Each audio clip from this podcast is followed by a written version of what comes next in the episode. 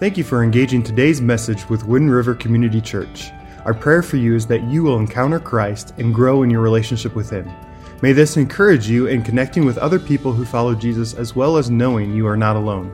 If you would like prayer, please text us at 307 240 8742, or if you would like more information about this program or past messages, visit our website at windriverchurch.com. I look forward to hearing what God is doing in your life, and now, here is today's message. Now, it's this time of year that I grew up in Ohio. I'm an Ohio boy through and through.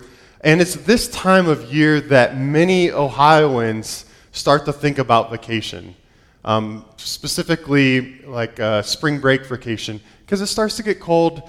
It's not as beautiful uh, in Ohio as it is here. So, probably November, it starts to get cloudy, and you don't see the sun until like March. Um, so, it is cloudy a lot of the time. And so, you start to daydream about where you're going to go, what you're going to do. And if you are a planner, this is great for you because, hey, you have a goal. You, you are just set, re- you're released to do whatever you need to do to get to this, this goal, destination of the best vacation ever. And so you start planning, you know, where you're going to go, where you're going to stop, where you're going to eat, what activities you, you are going to do, and then you put a budget together so that you can do all of that. Now, how sad would it be if spring break came and you did none of it? Like, that would not be fun, right? You put all that time, all that research, all that eh, planning for something. It's not simply good enough to know about the location, know about the events, know about the cuisine, but you want to experience it. You want to bring in, use all of your senses and bring in the vacation, to enjoy it. So this morning we're going to look at uh, what does it look like to not simply just know, but to experience. We want to be people who are experiencing. And we're going to continue on as we go through John. We're going John, uh, the first chapter, verse 35. So we're just going to jump on right on in. Starting in, in verse 35, John says that the next day, John was standing with his two disciples, and he looked up at Jesus and as he walked by and said, Behold the Lamb of God. Behold the Lamb of God. John is, has been teaching his disciples about who Jesus is the coming one, the Messiah, the Christ, the Lamb of God. Verse 29, he already said this hey, the, uh, the Lamb of God. He's going to take away the sins of the world. The next day after, he says the same thing. Hey, behold, the Lamb of God. Who is this Lamb? Who is this Lamb of God? This is the Lamb of God who placed every star in its place, who set the sun to rise in the morning, for the moon to come up, to spin the world on its axis. He, he is the one in his creativity designed the stubbed, stubbed, node, stubbed nose monkey. My boy's helping me out this week. And the bumblebee. Scientists said the bumblebee shouldn't be able to fly because it's too big and the wings are too small, but yet somehow it does. Creativity. Look at those animals. Behold, the Lamb of God, the one who continues to hold everything together, never tires, never uh, gets worn out, never gets bored, but he delights in everything that he has created. Behold, the Lamb of God. Behold, this man is the king over all of the universe, over everything living, everything breathing, everything that you live and you see. He is the king over everything. And as the king, he stepped down from his throne, not surrounded by bodyguards, not with a parade of, of power and shenanigans and splendor. No, as a king, he stepped into time and space as a naked baby. The creator and sustainer of all that there is is now in flesh and bone. Behold, the Lamb of God. See, this is the man who grew up poorest of the poor, but circumstances didn't define who he was. See, this is the man that was tested every, every, every, way, every possible way. Never disobeying God, always remain faithful each and every time. See, this is the man that is sinless, and he did what was right, honoring God. This is the man who stepped up when times got hard.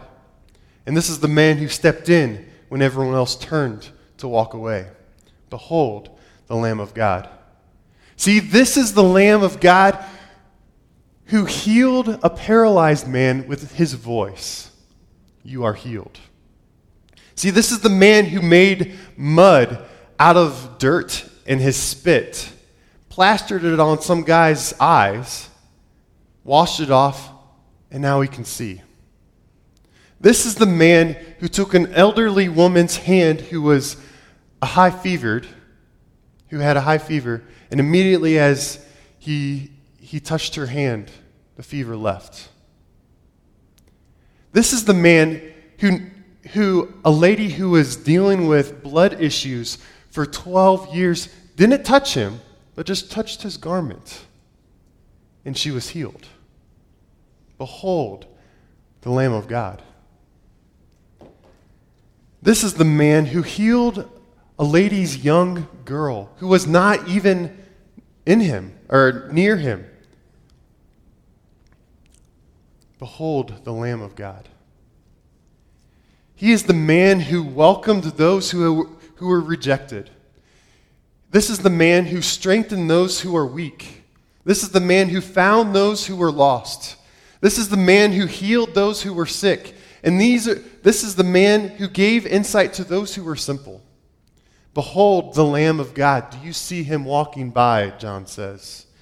Church, behold, this is our God, the one and only true King. Amen. Now, I know there's sometimes in our lives where we know who God is, we know that He is the Lamb of God, but yet it, it becomes calloused for us. It becomes this, this mental exercise of, okay, who, I understand who he is, but I'm just not feeling it. And I think some of us who are married, we get to that point, right? When we start dating our wives, or we start, we first get married, we're in that honeymoon stage, right? They can do never wrong, and then they're this, and all good. And then pretty soon your wife doesn't shut the lid on the toilet, and like, and then like, she folds clothes this way. Don't, doesn't she know this is how you fold the clothes? Like, you know, all of those things. And those warm, fuzzy feelings for your spouse aren't necessarily there. Do you still love your spouse? Yes. But it isn't as that first day that you first met her or him. And that can happen when it comes to following Jesus.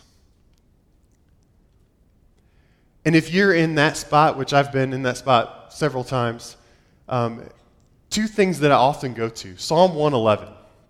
Great psalm, short psalm, um, but each line just describes who our God is. And I use each line as a springboard to, to recall just a sense of gratitude. Okay, this is who God is. Okay, He's doing this in my life. And it draws me to prayer, draws me to engaging my, my mind back to my heart. And another one is Isaiah 53. Isaiah 53 is one who is foretelling Jesus coming and what he, what's going to take place when he's on earth. And two, when you read that, it's easy to, okay, this is, this is, this is our, our Lord, this is our Lamb of God. But when you read it, when you come across a second, or sorry, any second person pronoun, I'm blaming this on the cough. I'm having a brain fart. Uh, yeah, I know, that's good. Um, sec- yeah, second person pronouns, plural pronouns. When you come to like we, are, they, put your initial on top. So for me, I put MJR. So every place there is that pronoun, I put my initial. And then I reread it again. And every time I come to that pronoun, I say my name. And I say my name, and I say my name. And as I'm reading through Isaiah 53, seeing what took place with the Lamb of God, and He did it for me. It brings it home, brings it down to who we, where we're at. We need to be able, we need to be willing to experience God and not just know Him uh, intellectually. And I love being here at this church because we are all about Jesus. Amen. Yeah, we are all about promoting Jesus. There is no one greater. It's not about the decor, which the youth group did a great job. It's not about the building. It's not about the music. It's not about the kid and the, the youth programs. It's not about great speakers. It's none of that. It's all about Jesus. Nothing compares to him. See, everything else will break. Light bulbs will break. Things will wear out. Uh, people will let you down. Um, I, yeah, I believe that's the fact. But Jesus, he will stand true. He always has, he always will. He is faithful each and every day. So if we are all about Jesus, our experience will never disappoint. But if we do forget about Jesus, our best intentions are no better than dog doo doo. Ken would say something else, but I say dog doo doo. Again, my boys helped me out this week. It is all about Jesus. It is saddening, saddening to see the church globally, you know, big as a whole, forgetting about the importance of Jesus. See, the church, she's exchanging her experience for, with God as an experience of the church. Instead of saying, Behold, the Lamb of God, we say, Hey, have you seen and listened to that music? Instead of saying, Behold, the Lamb of God, we say, Hey, have you listened to that speaker? Wow, insightful. And instead of looking to the Lamb of God, we say, hey, look at our methods. Hey, look at our money. Hey, look at our building and look at how many butts we have. I mean, how many butts are in the seats? We promote, hey, come and see to a location and not to a person. Much time is being poured into creating and implementing programs and strategies from those who actually don't do the work themselves. We become all about building the church while neglecting building his kingdom. I have many dear friends who love Jesus and do great work, but refuse to, to still, to this day, step foot into a church because they've been burnt by the church. Why? Because sadly, we start becoming narcissists and look in the mirror and say, hey, look how good we are. But that's, we are mirrors. We're not supposed to be looking in mirrors. And we're supposed to be reflecting Jesus, not be in love with ourselves. And isn't Jesus the one who said, I will build my church, and the gates of hell shall not prevail? Jesus did say that. He's the one that's going to build the church, not Peter, not those who follow him. Jesus is. The church is nothing without Jesus. Jesus says, I am the head of the church. The church is the gathering of those who trust and follow Jesus. See, if you strip the church away from Jesus, the church becomes like every other local club in town, like the VFW, the Knights of Columbus, uh, the Freemasons, or you know whatever you, you want to call it. There's no difference. They paid their dues. You know, we we just call it tithes if you want to go that far. And if the church continues to ignore Jesus, I believe the church, I believe this country will be accelerated towards a post Christian culture, just like the countries across the big pond. So when it comes to experiencing God, what I'm, what I'm trying to say is experiencing God cannot be dumbed down uh, to, the, to the goosebumps and the warm, fuzzy feelings that we get sometimes. Because God's not that. There's so much more in the presence uh, of experiencing God.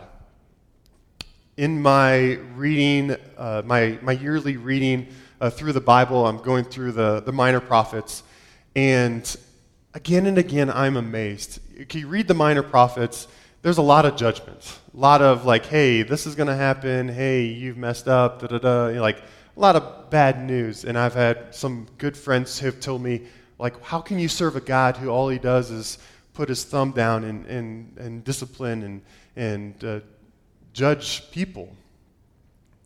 But you need to read the minor prophets. You need to read the old prophet or the, the Old Testament because those friends that tell me that they stop short. Every good parent disciplines their child.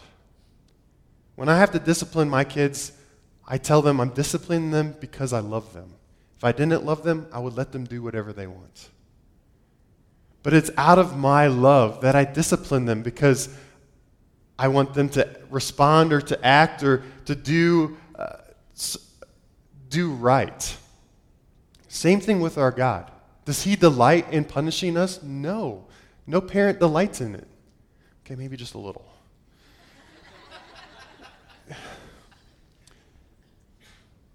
but Joel 2 sums it up this way. He said, That is why the Lord says, Turn to me now while there is still time. Give me your heart. Know that I am merciful. I am full of compassion. I am slow to anger. I am filled with unfailing love. He is eager to relent and not punish. God's just simply saying, hey, this is going to come for you. It is your choice. If you choose that, that's yours. But come to me. I don't want that for you. God doesn't want us to be a post Christian uh, country. He wants us to be a country that's going to honor him, to experience what he has for us. So, church, let us experience God for who he is. Let us experience him changing lives. Let's ex- experience him giving purpose where we thought there was no purpose. Let's experience him restore something that we thought could never be restored again and provide in ways that we've never thought of. Behold, here he is. These are the words that John is speaking to his disciples. The, and for them, they're like, okay, you're talking about Jesus, you're talking about the Lamb of God, there he is. Peace out, John. I'm going to go with Jesus, right? We see that in uh, verses 13 and, and 14. It says, The two disciples heard John saying this, and they followed Jesus. Jesus turned and saw them following and said to them, What are you seeking? And they said to him, Rabbi, which means teacher, where are you staying? And he said to them, Come and you will see.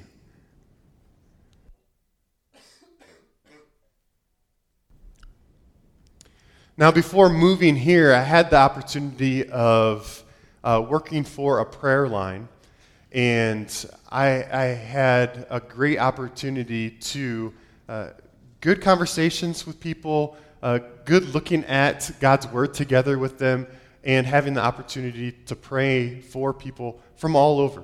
It is, uh, uh, it was a, yeah, a, a great job. I, I really enjoyed it. And I, re, I will never forget this one lady. Uh, she became, she was well known even when I, sh- shortly after I, I started working, um, one of my first people I talked to was this lady and I'm just going to call her Lori uh, for this morning. But Lori would call every every day, and every day she would call and ask for prayer for healing, because Lori dealt with severe health issues.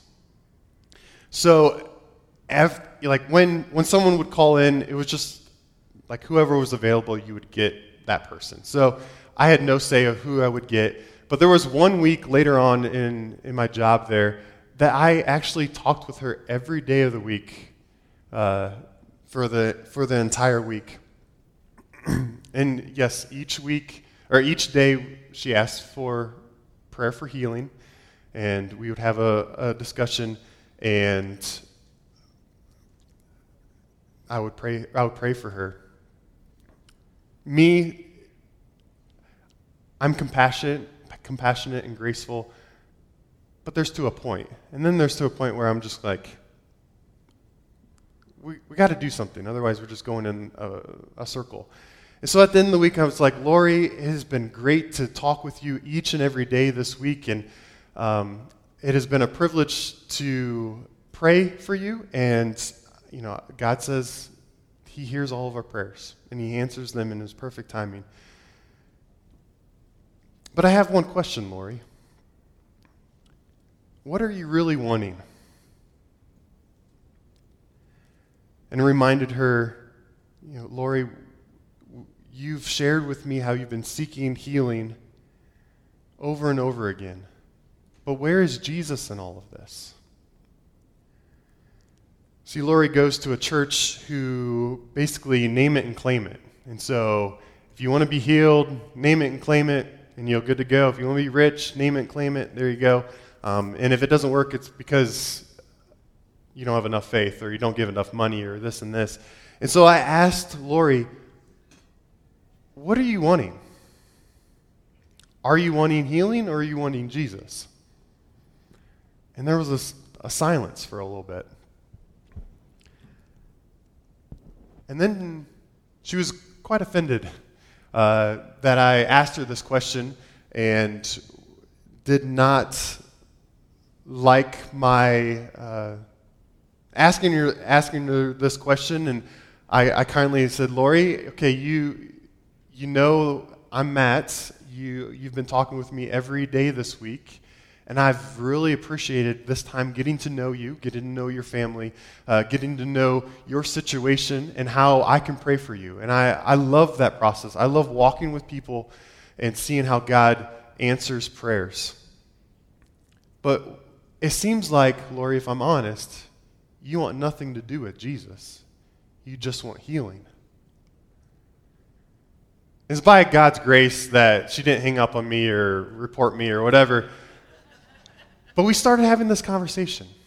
And it turned out really great. And it opened the door of the importance of, hey, not just seeking the experience of healing, but hey, who is this Jesus? And throughout this, this, this short conversation with her, she changed. Okay, even if he doesn't give me healing, I can still worship and honor Jesus. And so I encouraged her uh, to get a, a, journal to write at the top things that I'm thankful for and just make a list of, of uh, things that she can thank God for what He's doing in her life because God is doing more in her life than just in the healing department. And so we prayed. I thanked God uh, on our way. I did not talk to her for another couple weeks after that. So she talked to other people. I, I don't know. Um, but it was a couple weeks after that where I actually was able to talk to with her on the phone. I was glad. I was excited when her name popped up. I'm like, hey, this is Lori. This is going to be great. It was the same tape playing again. It's like, oh. Praying for healing. People at her church said all she needs to do is just to believe it more and this and that. It's like, Lori, what happened? She wanted nothing to do with it. I was like, okay. But just as Lori was asked this question of, what are you really wanting? Jesus will ask every one of his followers, what are you seeking? What are you seeking? Are you seeking a miracle?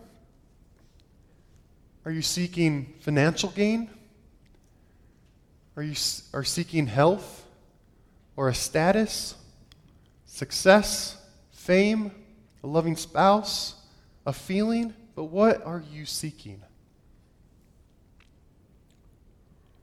If Jesus refrained from giving you something, would you still seek him? If seeking Him was no longer fun, but became lifeless, what would you do?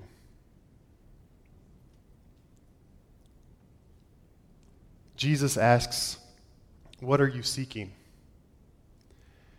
When you first become a believer and you first get your Bible, like reading the Bible is so exciting, you know? Like, I still, I still remember that. I still get those feelings when I think about it. And I still remember, uh, you know, getting up early and praying and, and knowing that, hey, God has saved me and everything was brand new and everything uh, was just exciting.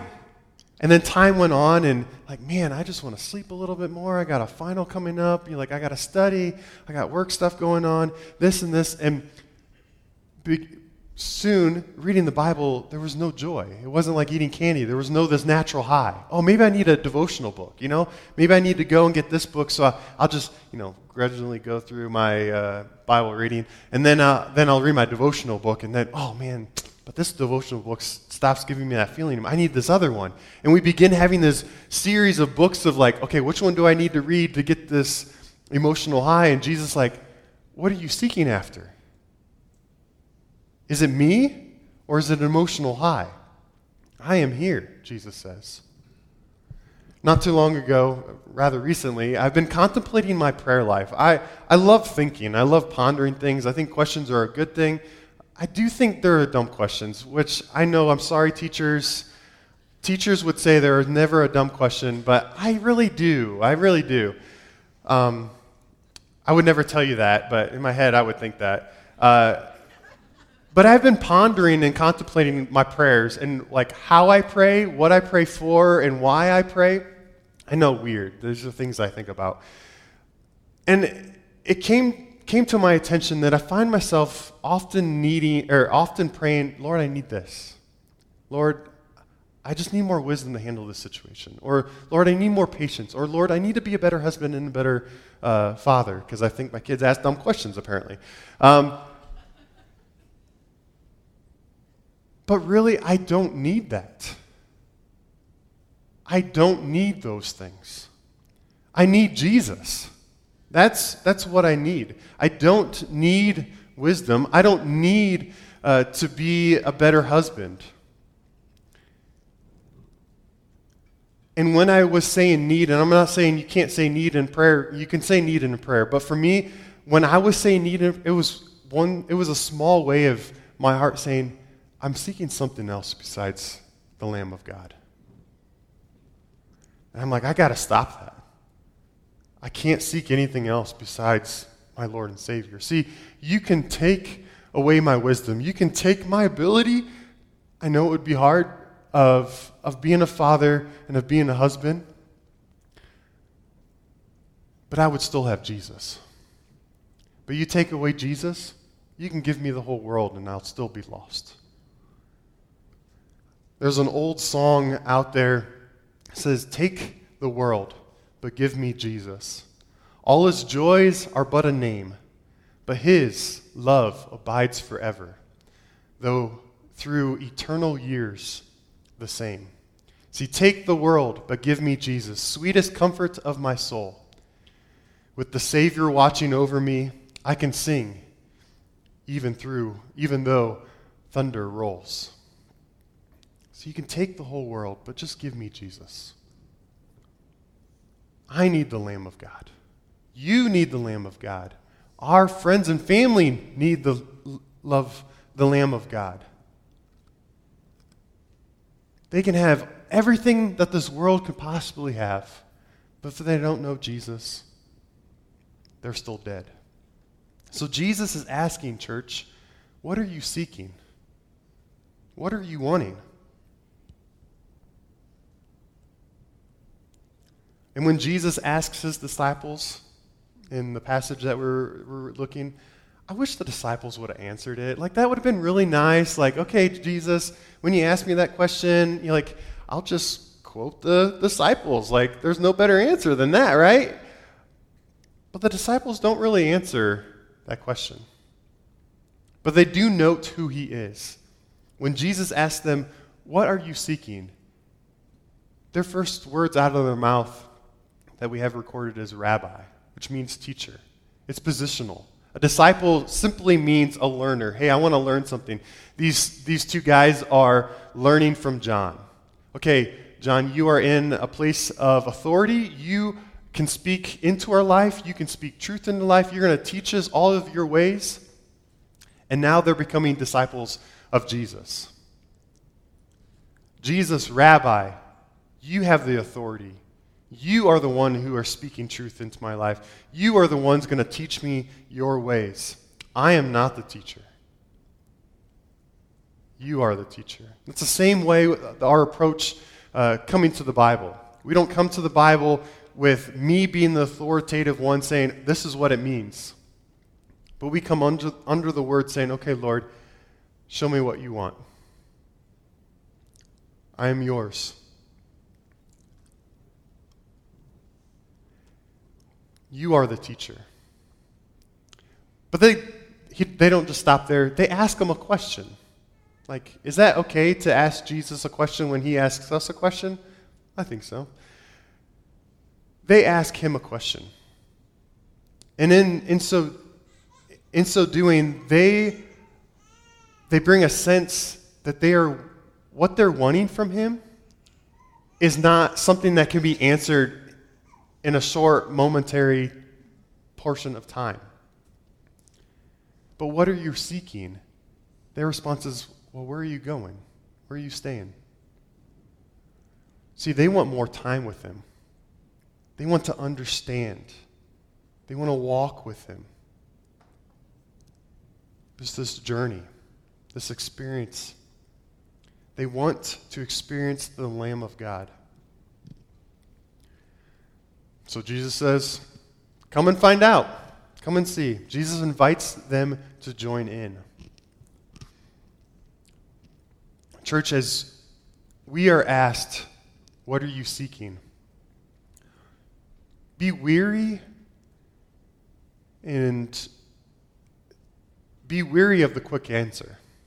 Because often quick answers come from our head and not from our hearts. They're a reaction to something, not a, a response to something. So ponder over that question. What would it look like if you took the time to answer that question? What would it look like if you stepped into letting Jesus be the one who speaks with authority into your life? What would it look like if we could experience firsthand Jesus in our lives, in our relationships, at our job? What would that look like? Personally, I think there'd be great change. See, not only would we know his power, like intellectually, like, yeah, we know this, like, yeah, he could do that but no, we would experience it. Some of the darkest days in my family's life was when Ezra, at 18 months, went in for chemo and a bone marrow transplant. Those are some dark, dark days. Or you think of Priscilla going through everything that she has went through. But man, we are experiencing God's favor.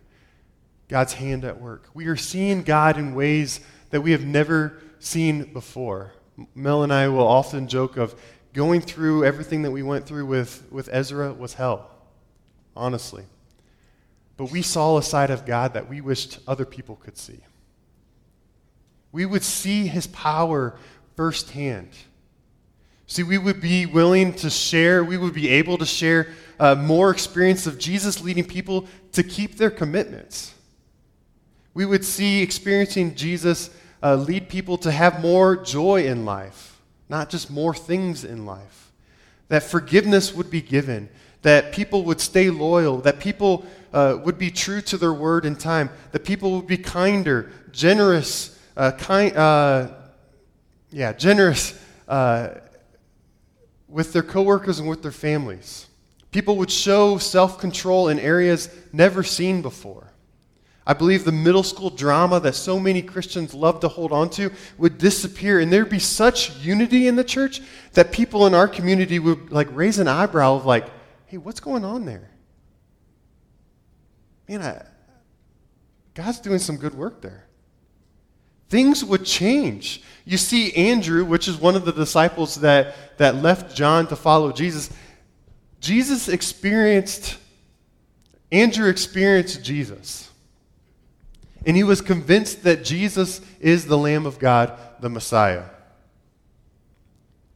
And the first thing that we, that we see here, uh, that we read Andrew doing, is that he first he went and, and found his brother Simon, and he said to him, Hey, we found the, we found the Messiah, which means the Christ.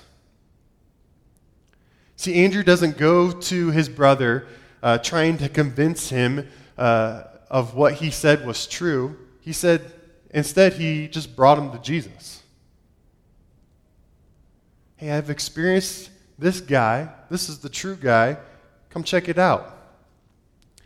It was experience Jesus that con- convinced Andrew that Jesus was the Messiah, the Lamb of God. And he knew that if his brother could experience Jesus, he would be convinced as well. And that's why over and over again here at this church, we are intentionally connecting you, me, with Jesus. Not just for the first time, but for a lifetime. Because as you experience Him, you are continued, uh, you continue to become more convinced of who He is. The great thing is, it's not our job. It's not our job to come up with a, a good defense or a good case or a good argument of, of why Jesus is the Lamb of God and why you are sinners and you need to change. We don't have to do any of that. Hey, this is the Lamb of God. Check him out. Our job is simply to bring people to Jesus, their warts and all. People don't need to get better. People don't need to get cleaner. They don't need to make the right choices. We just bring them to Jesus. And I love that because some of you, that's been you. Your life was messed up. You've been doing things you know you shouldn't have been doing. And someone said, Hey, there's this rinky dink church. They talk about this guy named Jesus. Man, I am just, I'm just loving it. And Jesus is doing stuff in my life that I never thought was ever possible. Can you just come? But uh, you know, I, I, this, I'm, I'm not that type of person. I don't care. That's fine. Just come. And you see God do work in your, in your life. That's awesome. That's what we're about. Jesus is building his church, not you and I. Jesus allows me to experience him in a deeper way as others experience him through me. And this season is a great way to this season is a great way to experience him in a deeper way. When we allow others to experience him through us. Who in your life needs to experience Jesus through you?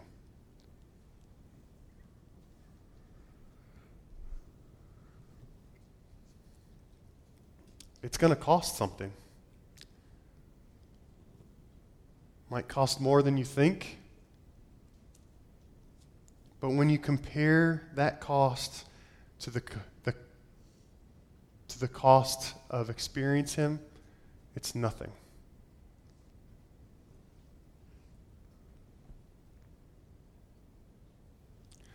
So, where are you? Do you need to come to Jesus? Is the, the Lamb of God simply something that you know about but ha- haven't really, like, hasn't connected yet? Do you need to come to Jesus, the Lamb of God? Do you need to answer the question, hey, what are you seeking? Know that you're not alone in answering that question. You have two pastors. We're flawed, but we love you. You have a church body who are going to be supportive. That you don't have to answer that question alone. But wherever you're at, however you answer it, know that you have a church family that is supportive. And it'll be right there with you. Or maybe you need to experience Him in a deeper way by allowing someone else to experience Him through you.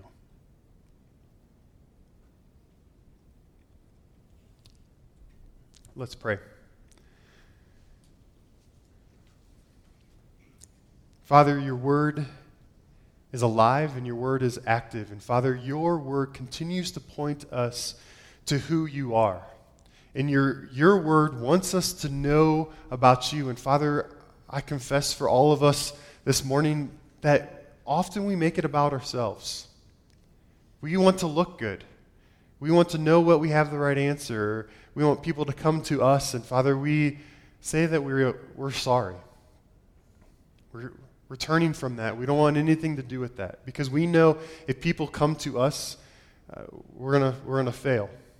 But Father, we want to point them to you because you are the Lamb of God.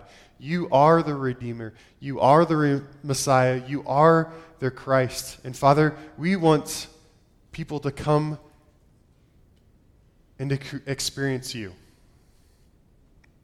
Father, wherever people are, your word says you will meet them there. Father, you love us that you're not going to let us stay there, but Father, you're going to draw us closer and closer to yourself. Have your way, all for your glory. In Jesus' name, amen.